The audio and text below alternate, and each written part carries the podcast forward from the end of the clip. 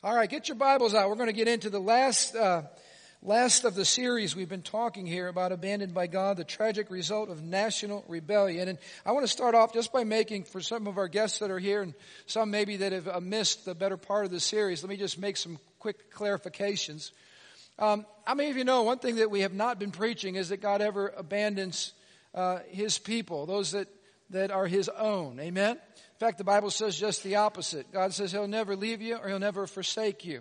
Um, but we're talking about that covenant relationship that we have with Christ. But we've been preaching not about individuals, but we've been preaching about na- nations. And we made the comment that God doesn't judge nations in eternity, He must judge them now.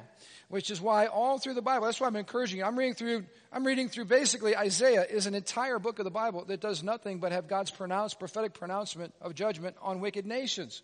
So what I don't want you to fall into the camp of is to think that somehow God's changed. God doesn't do these things anymore. This is not an important message. God doesn't act this way because I'm telling you, you need to read your Bible.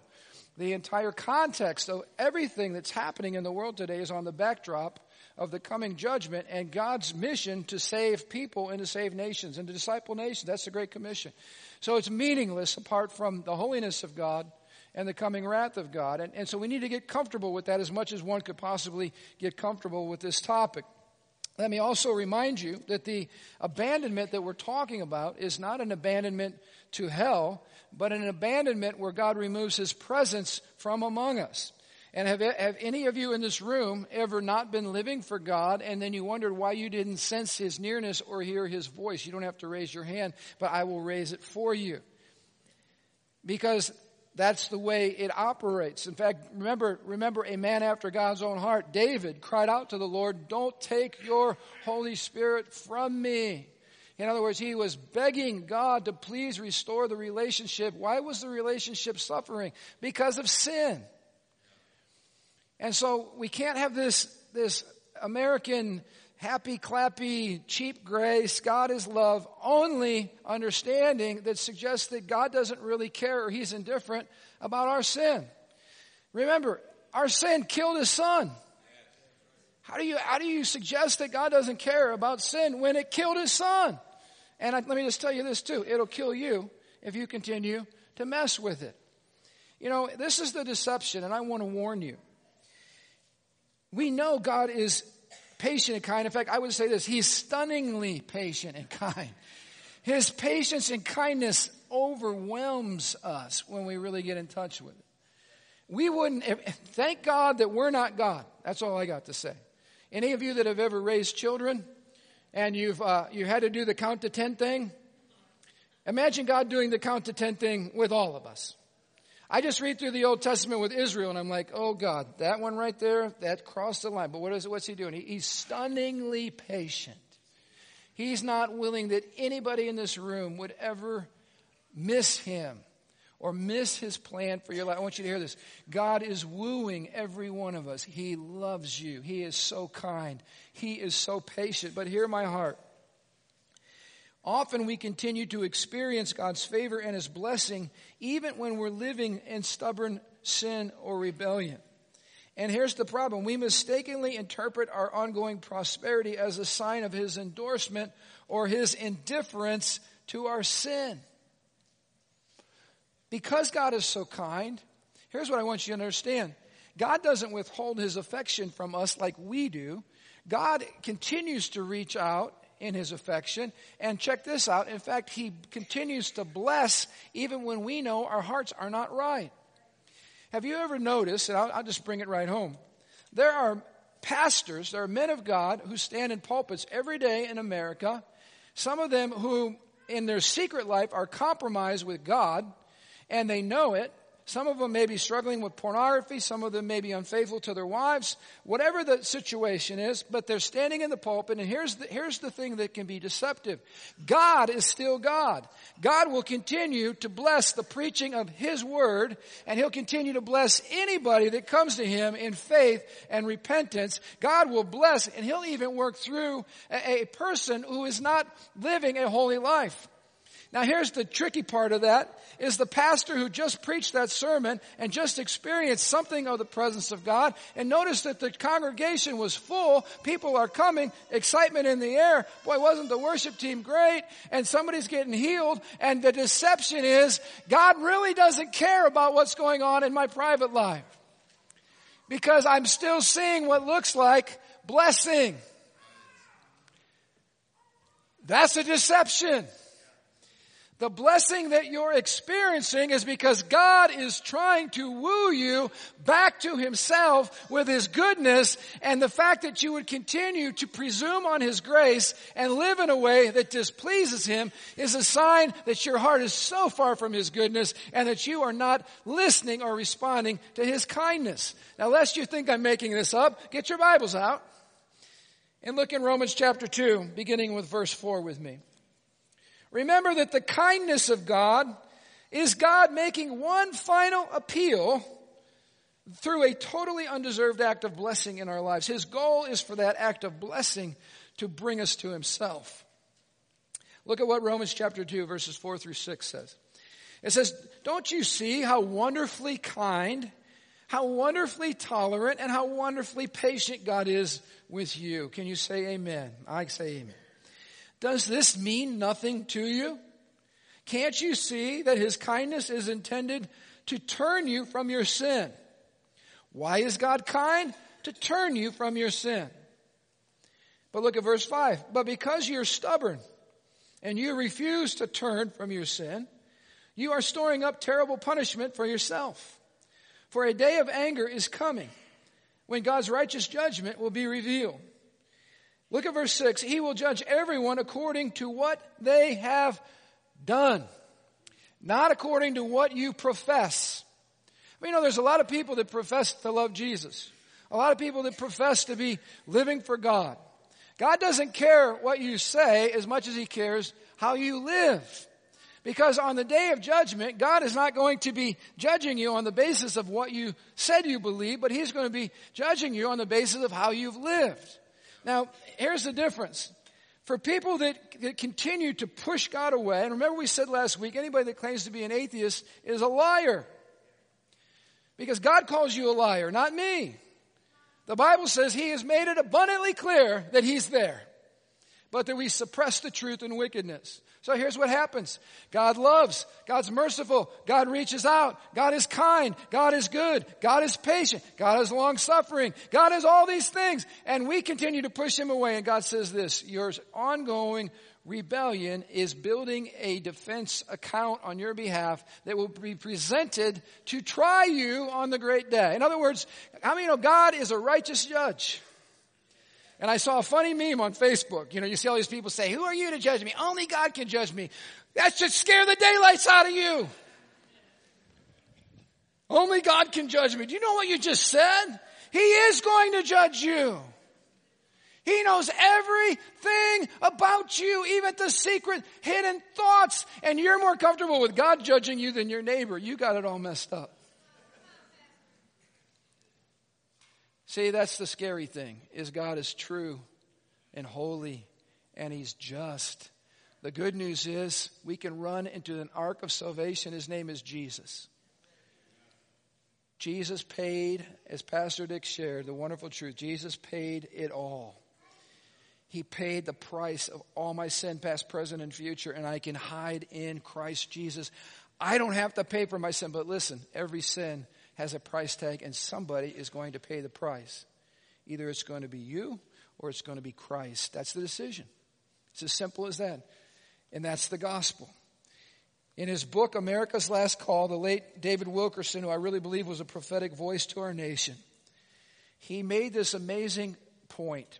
He pointed out the fact that in judgment, when God's dealing with nations that are far from him, in judgment, what God often does is he sends prosperity as his last means of awakening his people, awakening a nation to turn back to him, or as his final act of judgment. In other words, prosperity often precedes the hand of God judging a nation. Let me give you some examples of this. What preceded the judgment of the flood during Noah's time? It was prosperity.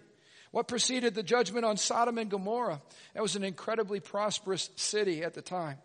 What preceded the final judgment on Israel that Amos the prophet prophesied about? It was prosperity on the people. What preceded the judgment on Judah when it was taken into captivity by Babylon? It was prosperity, great prosperity. What preceded the seven years of judgment on the Babylonian king Nebuchadnezzar? Prosperity. And let me just say this, I'm not making a po- political endorsement by any stretch here, especially during this election cycle. I've been incredibly silent. I'm just praying and saying, God, what's happening to our nation? But let me just say this. Every election cycle, politicians will come out and they'll say, vote for me and I'm going to turn America around. I'm going to make America great. I'm going to give you a little warning here. If we see an election cycle and a result that happens and there's some changes made and America as a nation economically has a bump, or as a nation we seem to, we seem to start going the right direction on certain trends, let me just tell you, it may be we are being set up for the paddle. Because how many of you know we're still not dealing with the cancer that is eating the soul of our nation? And we think that if we just get the right person and they're pulling the right levers and we get the economy going again and create some jobs and all this kind of stuff, that God's blessings on our nation. I'm just telling you, do not be surprised if we see a momentary upswing in prosperity before we see judgment hit this nation that will cause everybody to stop in their tracks. I'm just warning you. Because is this, is, Pastor, did you have an angelic visitation? No, we read the Bible and you look at what's happening in our nation and you look at the signs of God's judgment and what He said He would do and why, and I'm just telling you, we are ripe for the judgment of God. In fact, Steve Farrar, in a wonderful book that he wrote, made this comment about national prosperity. Listen, he said, prosperity is infectious. Prosperity lulls us into a moral and spiritual stupor. Prosperity says you can make it on your own. Prosperity says life will always be this way. Isn't it great? Prosperity says you are responsible for your wealth. You made your wealth. Prosperity says you are secure. You don't have to worry. You're secure. You're financially set for the future. You don't have to worry about what's going to come in the economy because you're financially set. In fact, I have it so good, but more would even be better. See, prosperity always lulls us into wanting the next best, bigger thing. Prosperity says you have what it takes to get through any problem. And prosperity says you don't need God. In fact, you're your own God. Prosperity dulls our discernment, it puffs our hearts up with pride, and it isolates us from intimacy with God, which is what God is after. And I want you to see that Jesus warned us that when, right before he came, it would be prosperity. People would be continuing on with business as usual. Luke chapter 17 verse 26, just as it was in the days of Noah, so it will be in the time of the second coming of the Son of Man. The people were eating, they were drinking, they were marrying, they were given in marriage, but I like what the Amplified Version inserts there. They were indifferent to God until the day that Noah went into the ark and the flood came and destroyed them all. Um, we had a wonderful wedding here that we celebrated this week, and uh, and it wasn't. God's not condemning weddings and celebrations. I mean, you know, God's the biggest partier that there is. Heaven's going to be an eternal celebration of the greatness and goodness of God. God's not against eating, drinking, celebrating, giving in marriage. But what God's against is a national indifference to Him being the center of the party. See, the wedding we had here was so beautiful because Jesus was right in the center of it. It was a covenant. We worshiped the Lord. We invited His presence. His word was our standard. Jesus was right here in the celebration. What Jesus isn't into is, is celebrations of marriage where he's no longer welcome or public events of any sort where he's no longer welcome. And Jesus said right before he, his final coming, there's going to be a time in this nation when people are going to be going on with business as usual. And all of a sudden, boom, it's a sudden thing. How many of you, you cannot plan for a sudden thing other than to make sure that you're living in right relationship with God right now. I want you to see that God's judgment follows nations, again, who are walking in open rebellion, and many times the prosperity is the final straw. So don't be dull and undiscerning about these things. Now, let me mention one other thing. In, in 1 Corinthians chapter 10, this is all just laying a foundation here. 1 Corinthians 10, verse 11. There are some people who say, well, Pastor, the examples that you give, they're all old covenant and God doesn't act that way any longer. And, you know, and we shouldn't be looking at how God judged nations under the Old, Old Testament. Really? Look at 1 Corinthians 10. These things happened to them, meaning he's giving, going back and giving Old Testament examples of how God dealt with his people and how God dealt with ungodly nations. These things happened to them as an example and warning to who? Us. They were written for whose instruction? Ours. To admonish and equip us because here's why. God is the same yesterday, today, and forever. He does not change. I mean, you know, God still is holy. God still is righteous. God still is just. Why would God show us how he dealt with his people Israel and somehow think that he's not going to hold us accountable for the similar things? It's a deception. I'm just telling you, don't fall into the deception of this loosey-goosey American culture that preaches grace that only has half the coin. Uh, it's a, it is a gross deception. I'm telling you, listen to the word of the Lord. And I want to drive home something this morning that your righteous life matters. That's the message this morning. Your righteous life, my life, righteous life matters to God and it matters to our culture, matters to our family, it matters to our nation. Open up your Bibles to 2 Peter chapter 2. And I'm going to start reading in verse 4. 2 Peter chapter 2 verse 4. God gives us in this section four, I'm sorry, three witnesses that he wants us to look at. And I want to pull some principles out quickly in the time that we have left. 2 Peter chapter 2 verse 4. For God did not spare even the angels who sinned. He threw them into hell, into gloomy pits of darkness, where they are being held until the day of judgment. And God did not spare the ancient world except for Noah and the seven others in his family. Noah warned the world of God's righteous judgment. So God protected Noah when he destroyed the world of ungodly people with a vast flood. Later, God condemned the cities of Sodom and Gomorrah and he turned them into heaps of ashes. He made them an example, there's that word again, an example of what will happen to ungodly people. But God also rescued Lot out of Sodom because he was a righteous man who was sick of the shameful immorality of the wicked people around him. Yes, Lot was a righteous man who was tormented in his soul by the wickedness that he saw and heard day after day. So you see, the Lord knows how to rescue godly people from their trials, even while keeping the wicked under punishment until the day of the final judgment. He is especially hard on those who follow their own twisted sexual desire and who despise authority. Let me pull out seven principles here I want to leave you with as we wrap up this series. And just to give you a foretaste of where we're going next week, I've laid a foundation for why this nation is ripe for judgment. I'm not inviting that. I pray that God has mercy. I pray that we never see it. I pray for great awakening and revival in America. Anybody with me? That's what I'm after. But this message is not a gloom and doom message. It's a message of hope. And I want to show you beginning next Sunday as we talk about uh, Daniel and we talk about how to live a life of courage how to live a life of conviction, and how to live a life of commitment in a hostile culture. Right. So the, the solution to, to what the problem I'm presenting today is coming beginning next Sunday. You won't want to miss that. All right, here's some principles. I want you to notice first of all, point number one, there is only justice for fallen angels, no redemption. This should stun us because here's what I want you to understand. God, we, we live in a culture that's very much an entitlement culture and a victim culture. Are you with me? Everybody feels like the problem's not mine and somebody owes me something. Well, let me give you the gospel straight and simple. The problem is you and God owes you nothing. How, how politically incorrect can I get? The problem is you and me and God owes us nothing. Pastor, God doesn't provide a second chance for fallen angels? No. Isn't that unfair? No. What did the fallen angels get? Justice. Justice. Let me give you a secret. What do you deserve this morning? Justice. If God didn't save a one of us, we're guilty.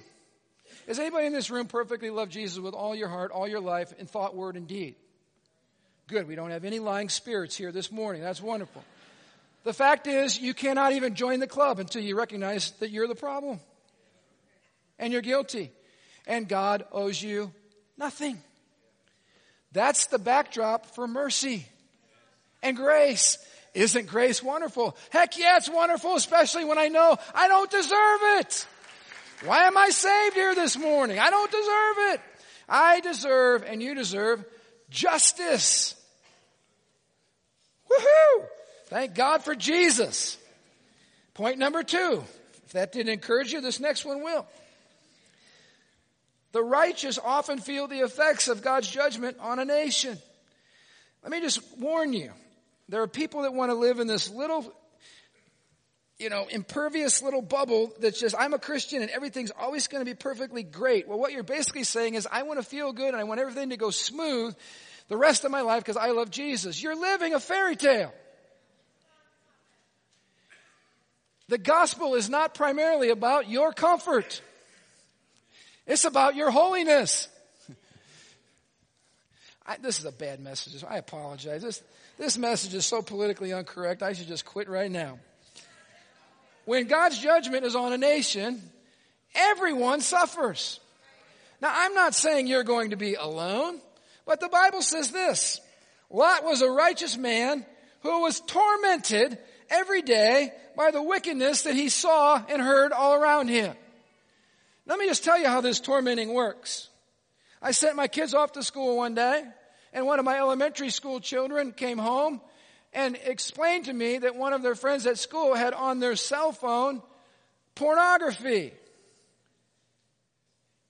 Instantly, my spirit was tormented because as a righteous father trying to raise up godly children, I knew that my child's spirit had been violated by something perverse and wicked. They weren't looking for that. I didn't send them off to that. But guess what? This ain't heaven. We live in a fallen, dark, perverted world where children are wounded and exploited, people are wounded and exploited, women are exploited, and now we're talking about giving rights to people who don't know what their gender is to show up in the opposite sex's bathroom. That torments my spirit. I can watch the news at night and get tormented. I look at the lies and, and I claim the fifth and how even in our courts of justice, nobody tells the truth anymore. My spirit's agitated. When you live in this world, you're going to face wickedness and sinfulness and selfishness and it should torment you and bother you. Now that's not happening because of righteous people. That's happening because of wicked people. But if you think you're going to cruise through life and you're not going to be touched by that, you're living in a fairy tale. We suffer and we grieve like Lot because of what we have to see going on around us. We suffer from the challenges of raising godly kids in a perverse culture. It's a lot of hard work, isn't it? We suffer trying to remain faithful in our marriages when we live in a culture that's full of lust and perversion. And even when we're not looking for it, it's pursuing us. We suffer because we're constantly swimming against the current of wickedness. I don't know about you, but there are some days I would just like to wake up and know that everything was going Jesus direction, that everybody was celebrating righteousness, and for one day during my life, I didn't have to stand up and walk against the grain once again. You know what? It gets tiring sometimes. That's why I'll just be honest with you. Thank God for you. Thank God for the body of Christ. Thank God for one place, one time during the week when we can come and I'm normal and I'm celebrating what is good.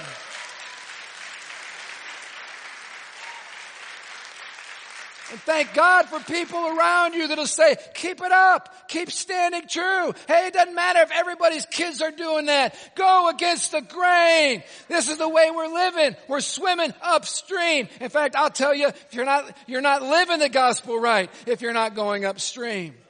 Reminded me of the joke I heard. This guy calls his wife, honey, honey, watch it. There's a bunch of cars. I just saw the news. There's a car driving the opposite direction on the highway. Please be careful. I just saw it live on the news right now. Wife says back to her husband, I got bad news for you. It's not one car. There's hundreds of cars.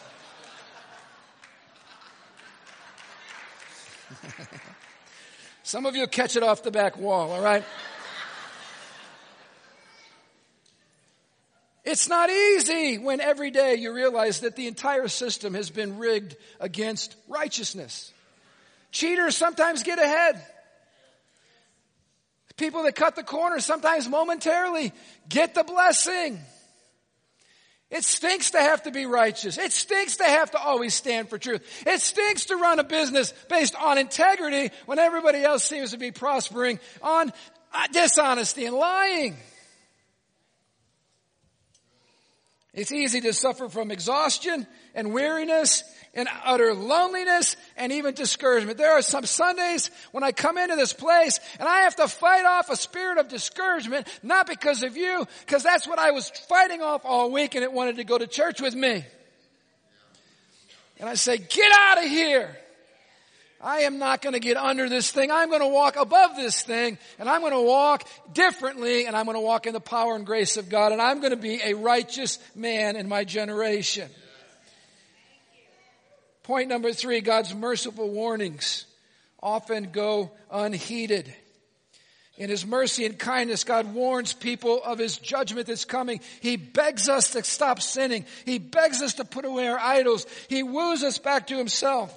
The Bible says Noah warned the world of God's righteous judgment. He was, God was saying, it's coming, it's coming, it's coming. He's not willing that any would perish.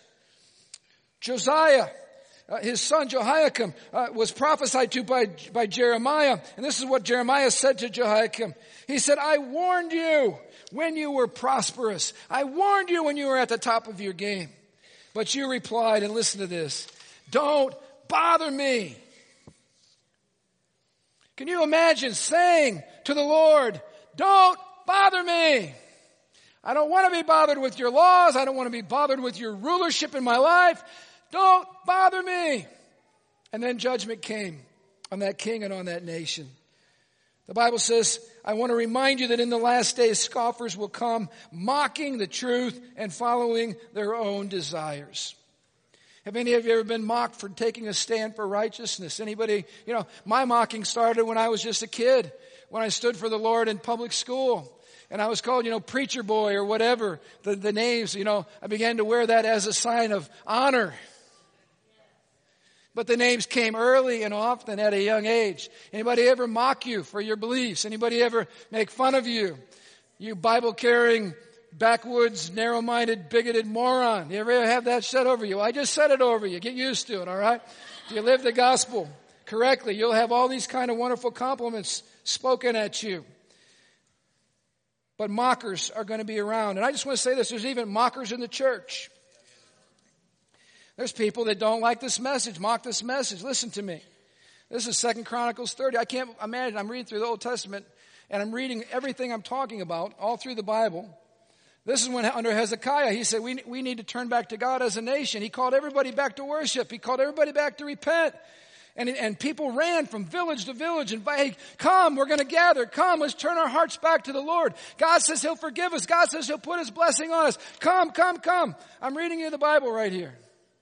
But most of the people just laughed at the runners and made fun of them.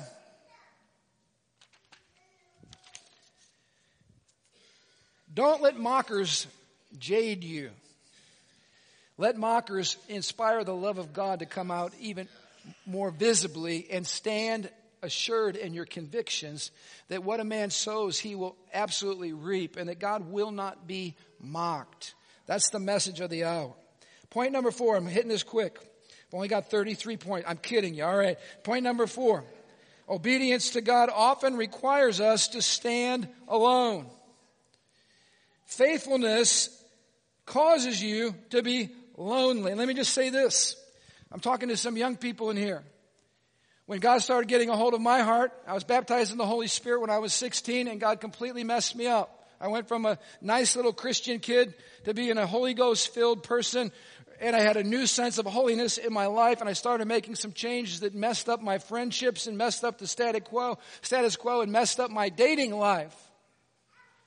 And there were times when I was in my room on Friday nights after playing in a football game by myself, kneeling next to my bed with worship music on, incredibly lonely. But God was preparing me for something. And God prepares people in loneliness. God prepares leaders by themselves. God breaks things off of you. God asks you this question, do you want me more than your friends? Do you want me more than success? Do you want me more than anything? And sometimes God literally sets you alone and you feel like, where is God? Because he's trying to cut through everything that's held you back, everything that, that's been an idol for you. And he wants to know at the end of the day, do you love me and do you want me more than anything? And if you can pass that test, I'm telling you, God has a great destiny for you. Imagine what Noah went through. The Bible says, for among all the people of the earth, God says, I can see you alone are righteous. All the people that were living in the earth, the Bible says all they thought about was evil, but God looked down and he said, no, look at that man right there. Listen, this gets me excited. Do you know the Lord is still looking from the heavens? What's he looking for? He's looking for people whose hearts are fully committed to him. He's looking for people that are going against the grain. He's looking for people that will stand for righteousness in the face of the wave of, of perversion and darkness. God is still looking. Has he found you? Has he found you? I want to be found by God in my generation. Noah wasn't like everyone else. He stood for righteousness in the midst of a culture that was saturated in evil. He stood alone. But he wasn't alone because that takes us to the next point. Noah lived in close fellowship with God, who was the source of his strength. Look at verses six through, or verses eight and nine in chapter six. Noah, Genesis 6, 8, 9. Noah was a righteous man the only blameless person living on the earth at the time, and he walked in close fellowship with God. How many of you have figured out all the things we go through in life? God has one big purpose behind the good, the bad, the indifferent. It's to bring us to Himself. It's to father us. It's to have a relationship with Him, personal relationship with Him. I'm just telling you this. It's not enough to believe truths in the Bible that are not connected to a passionate relationship in the heart because people will always cave in on what they think they believe when it's not attached to genuine passion and affection for Jesus. In other words, we don't fall in love with Bible verses. We fall in love with the verses that point us to Jesus. We have a relationship with Jesus. And when you love Jesus, listen, when you love Jesus and you see a culture that is spitting in his face, something inside of you stands up and says, God forbid that's going to happen on my watch. Courage rises in you. Conviction rises in you. I'll share this on an earthly level. I remember when somebody was calling my dad, you know, just off, off the cuff. Hey, he referred to my dad as your old man. Hey, what's your old man think about whatever? And I said, please don't call my dad an old man. That's my father. Respect my father. Well, he just kept going. I almost got in a fist fight right in the school cafeteria there because he was insulting my father's reputation. I, you know, let me just tell you this. The same thing goes off inside of me when I see some idiot standing on the American flag and burning it. I'm just telling you. It's not on the same level of Jesus, hear me. But what it says is, there are some things in life that are worth fighting for. There are some things in life that are worth standing up against the grain and doing something about it and saying, get off of there. What are you doing? You don't talk that way. What are you doing? Or do we just put our tail between our legs and walk on like some things in life aren't worth fighting for? You'll never fight for anything that you don't love with a passionate heart. I'll tell you what, somebody comes into my house and tries messing or harming my wife. I don't care how big they are. You're going to see a chihuahua kind of fight come out of, come out of this guy. Well, we're supposed to be Christian. Yeah, after I beat the snot out of that guy, I'll witness to him.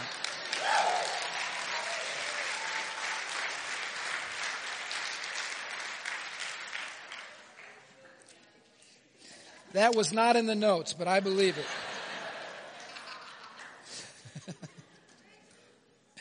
And I'm happy too. I just want you to know that.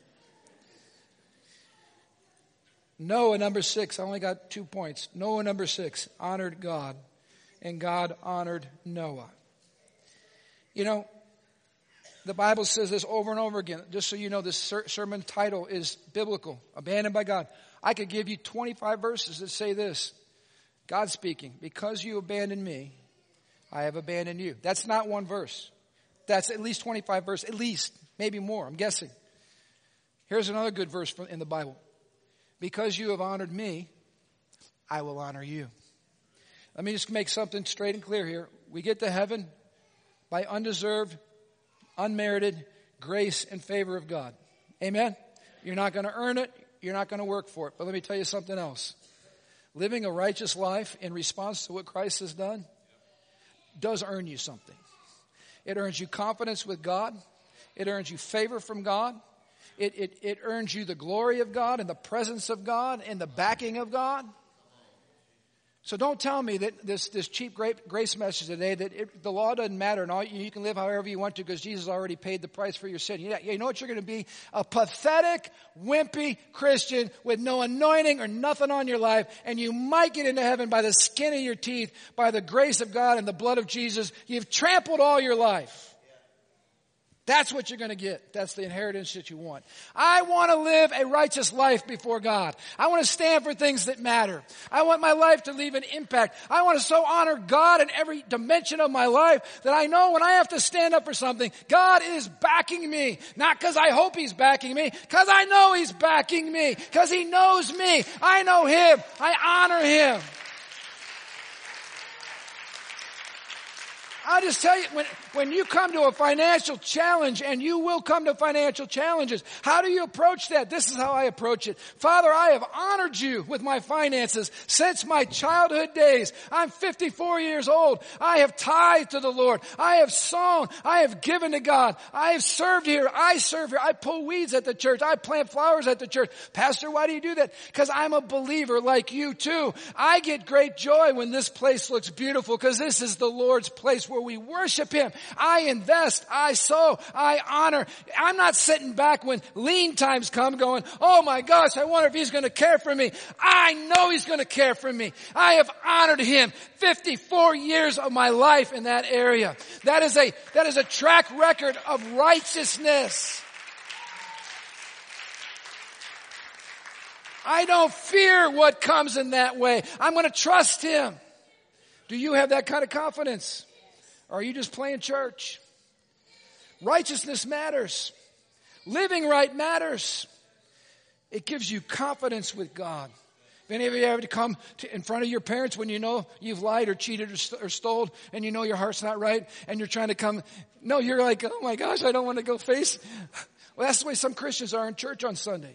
You're just hoping a lightning bolt doesn't blow the roof right off and kill you dead. But see, when you're pursuing the Lord, there's a sense of boldness. You get your prophetic voice back, confidence back, conviction, strength comes back. Let me end with this. That's my alarm clock going off over there. I hear it. Ah, get us out of here now. That was my interpretation. How many of you know for 120 years, Noah built an ark and was made fun of every single day. But the Bible says Noah reverenced God. And when the floods came and the rain started falling, because Noah wasn't concerned with being cool and culturally relevant, he became the most relevant person on the planet when the first raindrop fell. All of a sudden everybody went, uh-oh, maybe that boat means something and maybe we should go become good friends with Noah. 120 years building a boat when nobody even knew what rain was or water was. I mean, you know, sometimes you're building a life of righteousness for a moment in time when you didn't realize, but all that you did and the way that you lived was for the very moment when you step in to salvation and the blessing of God.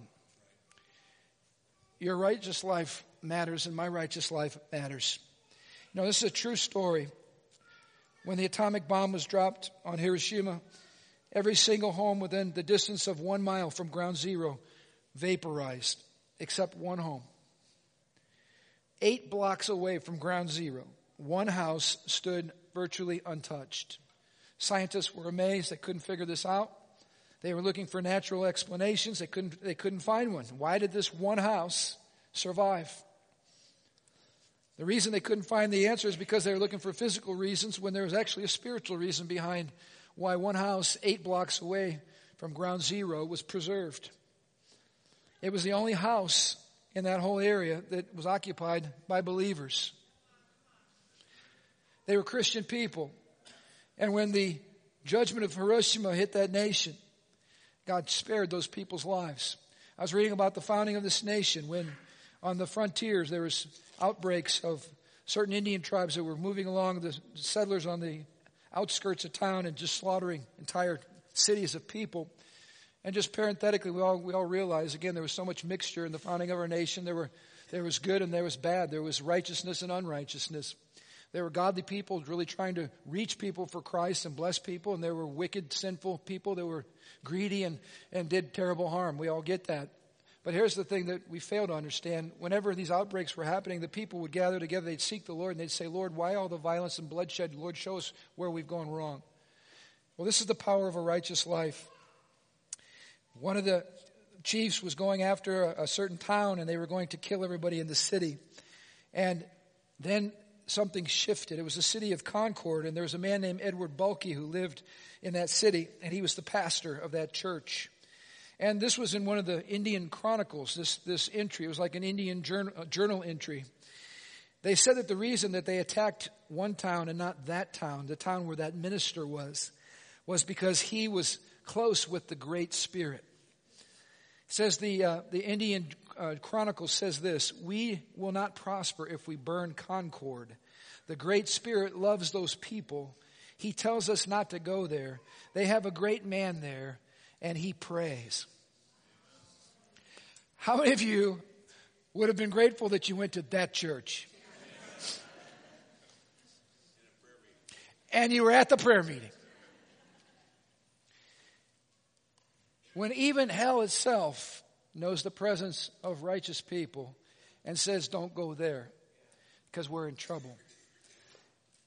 I just believe every one of us have been called as righteous people to know the Lord, not again, not on our own ability or strength, it's His. But guess what? We're part of the solution to what's going on in our country. We're part of the salt and the light. I want people to know that, you know what, if you're with me and you're in my ship, um, I'm with him and we're going to be okay. I mean, you know, when the boat was sinking and Paul was on the boat, he said, Don't fear. We're going to make it. In fact, if you listen to me, not a one of you will lose your life. Remember that story in the book of Acts? Paul said, The boat's sinking. He didn't lie to him. The boat's going to sink. But here's what he said. You're all going to make it. Thus saith the Lord. You're all going to make it. I'm just telling you this. The boat's sinking, but you're all going to make it. If you'll walk in righteousness, if you'll pursue God, if you'll go against the current, if you'll stand and be a righteous man or woman in your generation, we're in for some of our best and greatest days ahead. I believe we'll see the glory of the Lord. I believe God's setting up some Goshens where His presence will be on His people and, and we will have more than enough. We'll see His provision in a myriad of ways. I mean, you know, the, with the children of Israel, they, they're leaving under God's judgment, all right, on Egypt. They're leaving. That's kind of uncomfortable, walking out in the desert. But God said that their shoes didn't even wear out. I mean, I mean you know, God has a way of, of stretching things. God stretches food. God stretches appliances. God stretches automobiles. God stretches clothing. God makes stuff out of nothing. And God makes stuff that you have keep staying together for long periods of time. God is a multiplier. I'm not, this message is not about being worried. This message is who'll stand up and be a prophetic voice in our culture and call people back to God. That's, sign up in the Welcome Center if you're up for that ministry, all right? Count me in. Right next to the bus sign up and dancing by the way, that buffalo dance thing was bad. I got this picture of a buffalo with a tutu on. We should have said Buffalo, New York dance team or something like that. Because I got that in my mind. I was just picturing buffaloes going through the sanctuary. I'm not supporting that at all. I'm not backing that ministry. No buffalo dancers in this place, all right? But we'll, we'll turn you into a dancer for the King Jesus. All right, stand to your feet. Hallelujah. Hey, if you're happy Jesus is on the throne and you're with him, just give him a round of applause right now.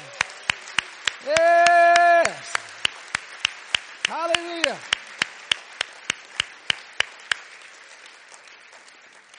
Lord, we're glad to be your people. We're glad that you provided an ark of escape and his name is Jesus. And we're glad that we're hidden in Christ and that we don't have to fear a thing. So Lord, Thank you for your fatherly care of your own. We ask you, Lord, to continue to woo a planet back to you through us. God, may you burden us with your heart. May you fill our mouths with your words. And God, may you anoint us to be living at such a time as this in the United States of America. God, have mercy. Thanks for your kindness and your long suffering, your patience, Lord. It stuns us. But God, we also know that the signs of, of judgment in this country are ripe. So Lord, forgive us of our many, many sins. Use us to even speak life to people today as we leave this place. And I just say this in closing. If you don't know Christ and you're here, you've, you've heard a, an amazing message from the Word of God on your life and on your destiny. Don't leave here today by rejecting the goodness of God. Come on up front. We'll have people up here that just want to pray with you, get to know you. We want to stand with you. We love you. We're for you.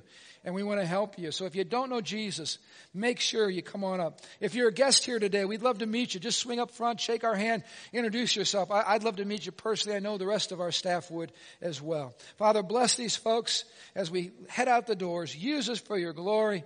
And God, don't forget if we got folks that need marital help, Four o'clock, marriage class. We can't forget that.